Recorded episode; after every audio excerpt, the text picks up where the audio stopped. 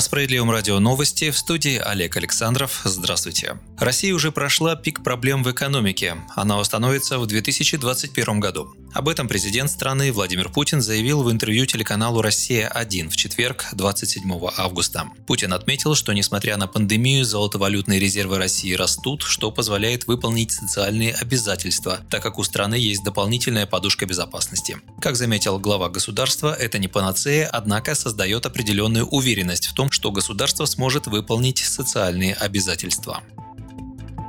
Трасса Таврида, соединяющая Керчь и Севастополь, официально открыта в Крыму. По ней уже проехал президент страны Владимир Путин, сообщил в четверг на торжественной церемонии министр транспорта Евгений Дитрих. «Дорога заслуживает самой высокой оценки», – сказал он.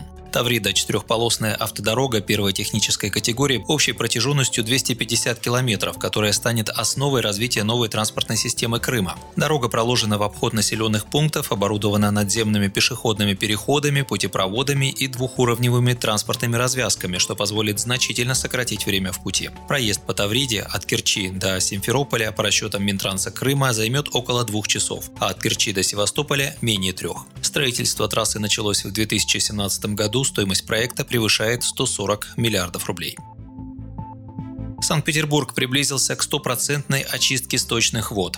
Об этом заявил первый заместитель председателя Комитета Государственной Думы по контролю и регламенту, заместитель руководителя фракции «Справедливой России» Олег Нилов на 29-й парламентской конференции Балтийского моря под названием «Видение 2030. Работать ради будущего региона Балтийского моря».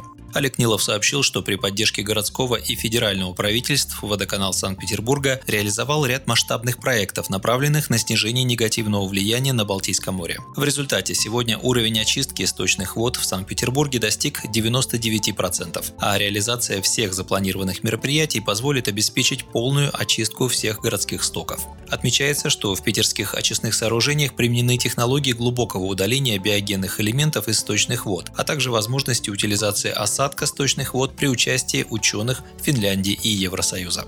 С 1992 года Санкт-Петербург находился в списке так называемых горячих точек по классификации Хелком и считался одним из крупнейших источников загрязнения по геогенам на Балтике.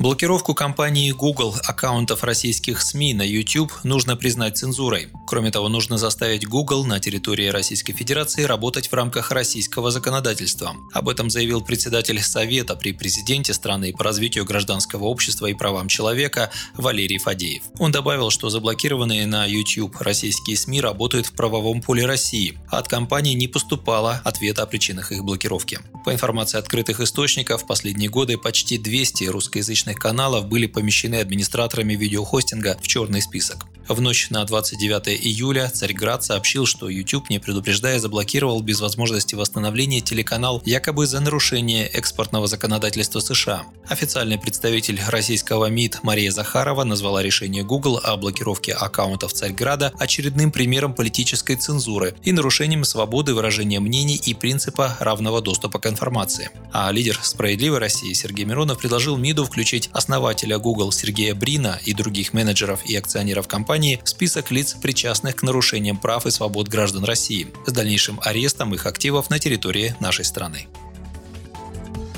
Ученые дали прогноз по второй волне коронавируса. Даже если в России опять будет подъем заболеваемости коронавирусом, бояться этого не нужно. Такой вспышки смертности, которая была в первую волну, ожидать не стоит. Об этом заявил в комментарии парламентской газете академик Российской академии наук Сергей Колесников. По мнению ученого, осенью заболеваемость коронавирусом может увеличиться, главным образом из-за того, что вырастет плотность пассажиров в общественном транспорте, а погода сменится на более влажную и прохладную.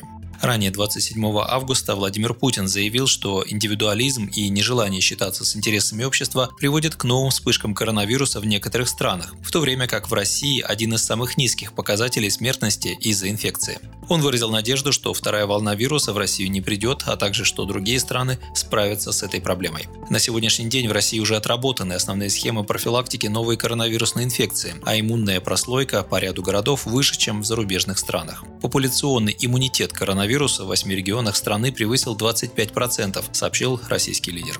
Всего на сегодняшний день в России выявлено 975 576 случаев коронавируса. За весь период зафиксировано 16 804 летальных исхода, выздоровели 792 с половиной тысячи человек. Вы слушали новости. Оставайтесь с нами, будьте здоровы.